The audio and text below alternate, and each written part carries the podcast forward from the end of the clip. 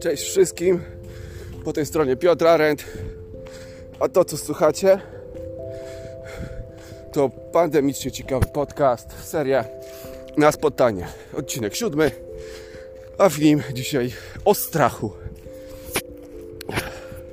Właśnie słuchałem sobie biegając na Pelona Hilla. Jest przede wszystkim, sorry, jak zwykle sapię, ale to znowu po bieganiu. Dobrze, słuchałem na Pelona Hilla i właśnie on mówił o strachu. Jaki jest największy strach naszego społeczeństwa? To przede wszystkim bieda. Co to oznacza według niego? I w sumie ja też się z tym zgadzam. To znaczy, że jeżeli ktoś kradnie, żeruje na, na innych, może nawet czasem gwałci, ale póki ma pieniądze, to jest mu to wszystko w jakiś sposób wybaczane przez społeczeństwo, oczywiście, nie przez tych ludzi, którzy stali się jego ofiarami. I Napoleon stwierdza, że tak naprawdę bez względu na to, jak daleko już się posunęliśmy, jeśli chodzi o rozwój, to zawsze tak było, że człowiek żerował nad człowiekiem i znaczy nad człowiekiem żerował, trochę źle to określiłem. Człowiek żerował na drugim człowieku. I zazwyczaj jego sukces to w większości wypadków była czyjaś porażka. Zresztą nie oszukujmy się, jeżeli ktoś kiedykolwiek grał na giełdzie, no to tam to widać najlepiej. Dlaczego? Jeżeli jesteś inwestorem, który wie kiedy sprzedawać, sprzedajesz wtedy, kiedy jest ku temu najlepsza okazja, czyli jeżeli są wzrosty. Natomiast często bywa tak, że ludzie widząc, że coś rośnie, kupują to, bo myślą, że zaraz ta wznosząca się fala będzie rosła coraz wyżej. No i wtedy właśnie ci, co można powiedzieć, żerują w jaki sposób na innych, wykorzystują to i zarabiają kosztem niewiedzy przede wszystkim osób wchodzących na giełdę. Oczywiście tutaj nie można giełdzie zarzucić czegokolwiek, bo każdy, kto wchodzi na giełdę, musi się liczyć z ryzykiem i że wszelkie działania, które podejmuje, są po prostu jego własnymi kalkulacjami i szacowaniami. Ale tak właśnie działa giełda. Dobrze. Co jeszcze, jeśli chodzi o te pieniądze e, i, i to, że żerują, tak? No przede wszystkim każdy z, z ludzi albo z człowieków, bo czasem to różnie można określać, e, boi się przede wszystkim biedy.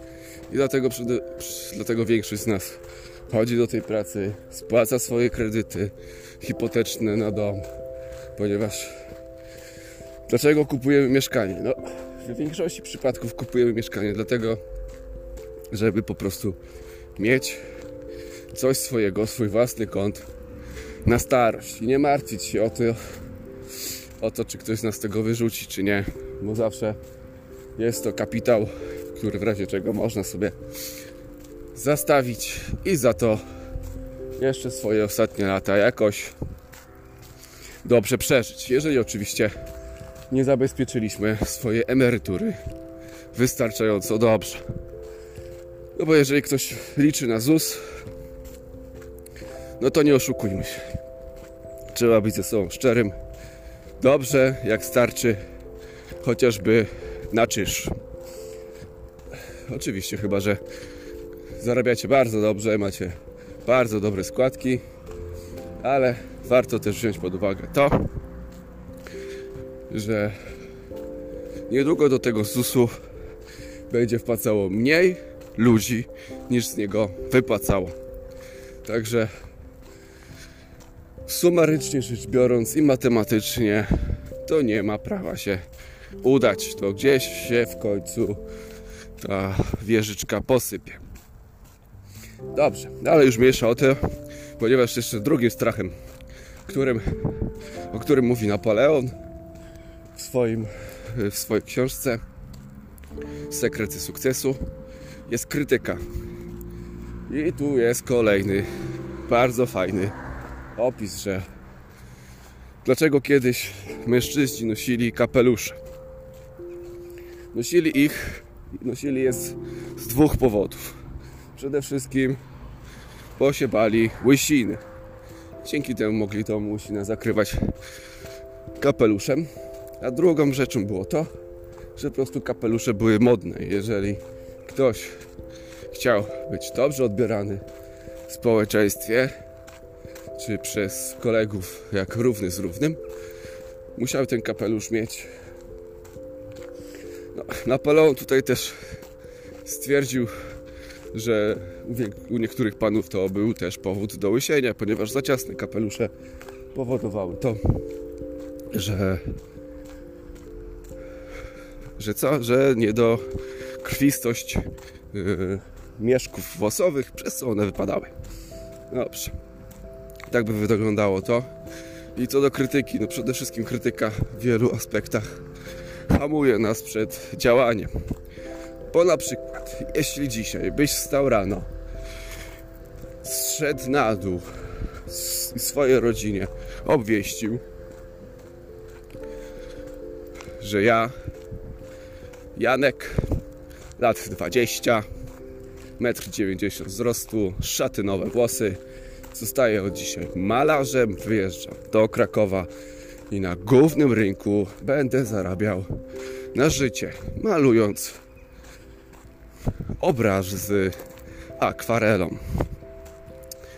Jak spodziewasz się tego, że mama i tata podejdą tak, synku, jesteśmy z ciebie dumni, właśnie po to ciebie kształciliśmy, właśnie po to kupowaliśmy ci te wszystkie bloki rysunkowe, żebyś dzisiaj w roku 2021 10 września obwieścił nam, że zostajesz malarzem na krakowskim rynku. Podejrzewam, że to jest bardzo optymistyczna wersja, ponieważ większości rodzin to było co ty człowieku, weź się za porządną robotę, idź gdzieś do fabryki, na etat, tam cię wszystkiego nauczą, jak wygląda życie, a nie będziesz bajs grał gdzieś coś na rynku, jeszcze cię gołębie op. No, tak to może też wyglądać. Dlatego jeśli chodzi o dwa takie główne strachy, o których dzisiaj chciałem Wam powiedzieć, to jest krytyka i bieda. A co do krytyki, tu mi się przypomina też e, Bączek, który pisał w swojej książce, że zobaczcie, że tak naprawdę każdy z nas jest już wygranym na samym starcie. Zastanawiacie się dlaczego? No zobaczcie, jaką mieliście konkurencję do tego jednego małego jajeczka. Każdy z Was jest jednym na 100 tysięcy, albo i czasem może i milion, bo nie wiadomo jak długo ten wyścig trwał, żebyście mogli się urodzić. Oczywiście on, ten mały plemik, który to e, wasze życie rozpoczął, nie poddał się, ścigał się ze wszystkimi innymi, był najlepszy. Ktoś może w ciągu, w trakcie tego wyścigu stwierdził, a po co, was jest tylu, ja się nie będę bił i odpuścił. Ktoś z jego kolegów może stwierdził, kurczę, przecież ono jest tylko jedno, nas jest tylu. Ja wolę poleżeć, posiedzę, niech inni się namęczą. I tak to wygląda też w życiu. Że jeżeli Twój cel jest jeden i go masz ciągle przed oczami, no to w końcu ci się uda. Tylko nie ma co zważać na krytykę innych, bo zawsze ktoś będzie ci mówił, a po co tam leziesz, a po co ty to robisz? Przecież teraz jest dobrze jak jest, już to znasz. Zawsze. Zawsze to jest wliczone w cenę z czegoś, co nazywamy na co dzień sukcesem. Dostałem jeszcze fajnego maila dzisiaj rano czytałem. Książka, szybki opis książki. E, Kurczę, nie pamiętam już z, z jakiej to jest strony, ale mail przychodzi z krótkim opisem i z paroma najważniejszymi lekcjami książki. Tu był akurat opisany mm, książka Nieustępliwy o sportowcach. I co przede wszystkim najważniejsze zdanie, jakie tam z tego wyciągnąłem maila, z tego maila, z tego opisu tej książki, właściwie tak na szybko, było to, że każdy ze sportowców wychodził po prostu ze swojej strefy komfortu. Codziennie przełamywał swoją strefę komfortu. Jak możesz przełamać swoją strefę komfortu? Pierwszą rzeczą, chyba najfajniejszą, jest to, że jeżeli masz wstać o 6, wstajesz o tej 6, no bo wiesz, że musisz. A, a co, jakbyś się przełamał i stał 5 minut szybciej przed 6? Na przykład 6, 5.55, tak? Zresztą zapraszam Was do klubu 555. Prowadzi to pan Karzełek, który codziennie daje taką audycję motywującą o samorozwoju, o samodyscyplinie, o tym, jak postrzegać świat. Fajne, motywujące. Także na początek do posłuchania. Przyjemnie można rozpocząć dzięki temu dzień. Ale do czego zmierzam, bo znowu jak zwykle jadę bez scenariusza, na spontanie i na żywo.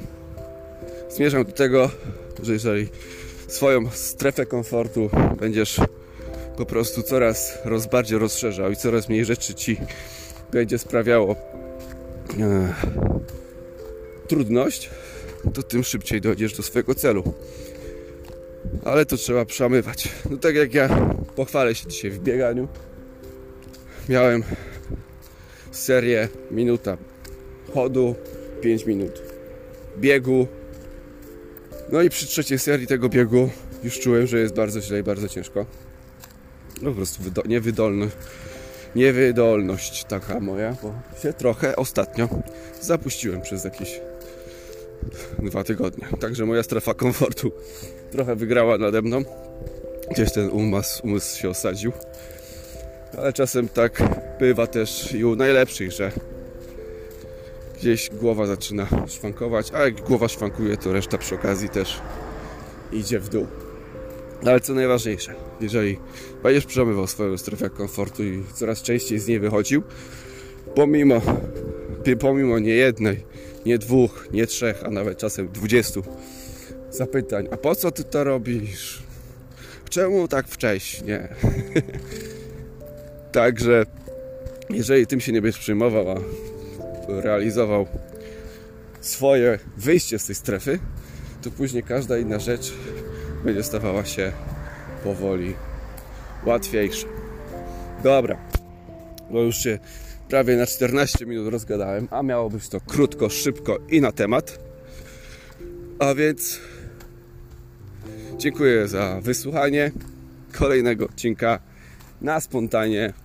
Ja się nazywam Piotr Arendt, a ten podcast, który słuchacie, to pandemicznie ciekawy. Mam nadzieję, że komuś się podobają moje wywody, a jeżeli nie, ja przełamuję właśnie tym, w ten sposób swoją strefę komfortu, ponieważ nagrywam swój głos, wysyłam to do sieci